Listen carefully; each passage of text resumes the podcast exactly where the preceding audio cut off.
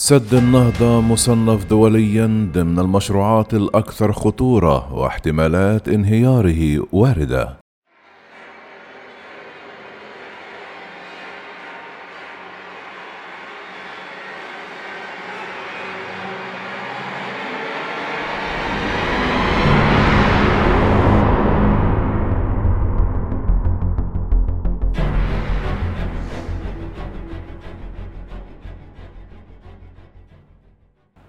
أكد مسؤولون وخبراء مصريون أن سد النهضة مصنف دوليا ضمن المشروعات الأكثر خطورة وأن احتمالات انهياره واردة. قال الدكتور هشام بخيت أستاذ الهيدروليكا بكلية الهندسة جامعة القاهرة وعضو في مصر في مفاوضات سد النهضة خلال جلسة حوار مفتوحة نظمها المجلس الأعلى لتنظيم الإعلام. أن سد النهضة صنف دوليا من المشروعات الأكثر خطورة وأن احتمالات انهياره واردة بسبب الواقع الجيولوجي للمنطقة وعدم تحملها لأي إنشاءات خرسانية مشيرا إلى أنه في حال انهيار السد سيكون الوضع كارثيا على السودان. وخلال المؤتمر أكد الدكتور محمد عبد العاطي وزير الموارد المائية والري أن سد النهضة به عيوب جسيمة تم إعلانها وهناك عيوب أخرى لم تعلن. قال إن الدولة المصرية تعمل بكافة أجهزتها على مدار الساعة وستتخذ القرار في الوقت الذي يناسبها ووفقا لمصالحها. مشيرا إلى أن بلاده شاركت في بناء العديد من السدود في بعض الدول الأفريقية. يكشف الخبير المصري في حديث له أن هناك دراسات كثيرة كشفت عن مخاطر سد النهضة وبعض العيوب فيه. ولذلك ضغطت دولة المصب مصر والسودان على إثيوبيا كثيرا لتلافي تلك العيوب وتجنب أي مخاطر.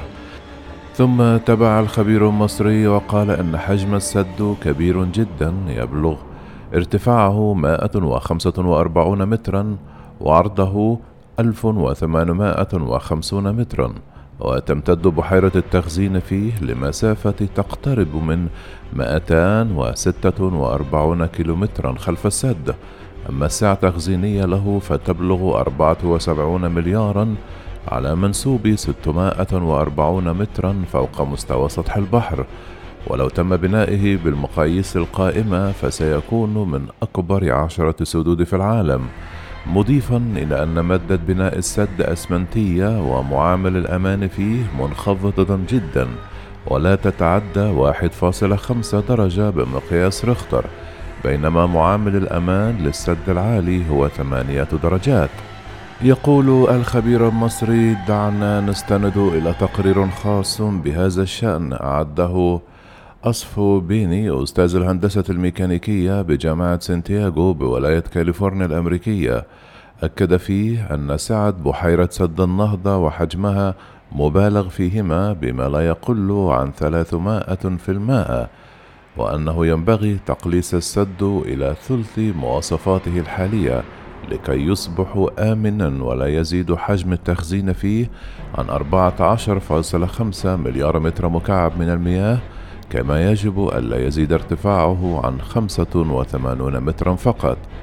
وفق تقرير بني يقول الخبير المصري أن الأوضاع الجيولوجية للمنطقة التي يقام فيها السد زلزالية وتاريخها يشير إلى ذلك حيث يشكك الخبير الأمريكي في تقريره حول مدى تحمل السد للفيضانات الجارفة التي تحدث سبع مرات كل عشرون عاما مؤكدا أن تلك الفيضانات يمكن أن تطيح بالسد نفسه.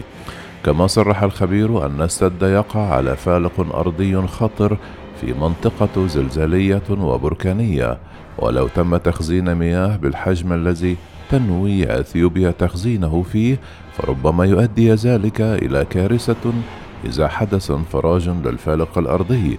كما تزداد المخاوف بسبب وقوع السد في منطقة الأخدود الإفريقي الشرقي المعروف بنشاطه الزلزالي المرتفع نتيجة كثرة التصدعات والشقوق وحركة القشرة الأرضية في نطاقه. يتابع خبير الزلازل العالمي الدكتور رشاد القبيسي أكد أنه من المتوقع انهيار سد النهضة بتخطيطه الحالي فالبيانات المتوفرة تشير إلى أن هناك ما يقرب من عشرة آلاف زلزال تفوق في قوتها أربعة درجات بمقياس ريختر حدثت بالقرب من موقع السد خلال الفترة من عام 1970 حتى عام 2013 والدليل على ذلك انهيار جزء من سد تيكزي الذي أقيم في عام 2009 كما انهار سد جيبي الثاني المقام على نهر أومو المتجه إلى بحيرة روكانا في كينيا بعد عشرة أيام من افتتاحه رسميا عقب مجيء أول فيضان للنيل. كما أشار البحيري إلى أنه خلال الخمسة عشر عاما الأخيرة تم إنشاء سبعون سدا صغيرا على أنهار شمال إثيوبيا وحدث أنه انهار وتهدم منها نحو خمسة وأربعون سدا.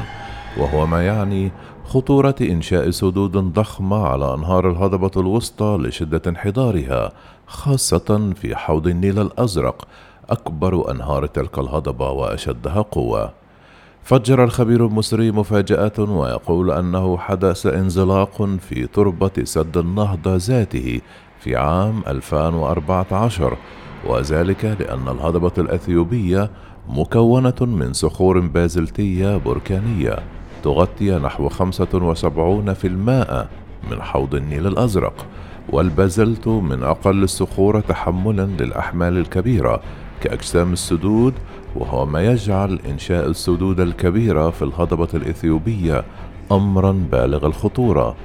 إضافة إلى ذلك كما يؤكد الدكتور زكي البحيري فإن إثيوبيا هضبة ضخمة تحتوي على نحو خمسون في المائة من الجبال الأكثر ارتفاعا والمرتكزة في حوض النيل الأزرق الذي يتراوح ارتفاعه بين أربعة آلاف وستمائة وعشرون مترا فوق مستوى سطح البحر شمال بحيرة تانا إلى أقل من 600 متر قرب الحدود السودانية.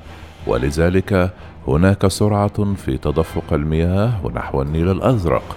ومنها نحو نهر النيل مما يجعل انهيار السد أمرا محتملا كبيرا. كما صرح الخبير المصري أن العمر الافتراضي للسد قليل جدا بسبب تراكم الطمي الذي يبلغ معدل تراكمه 131 مليون طن سنويا.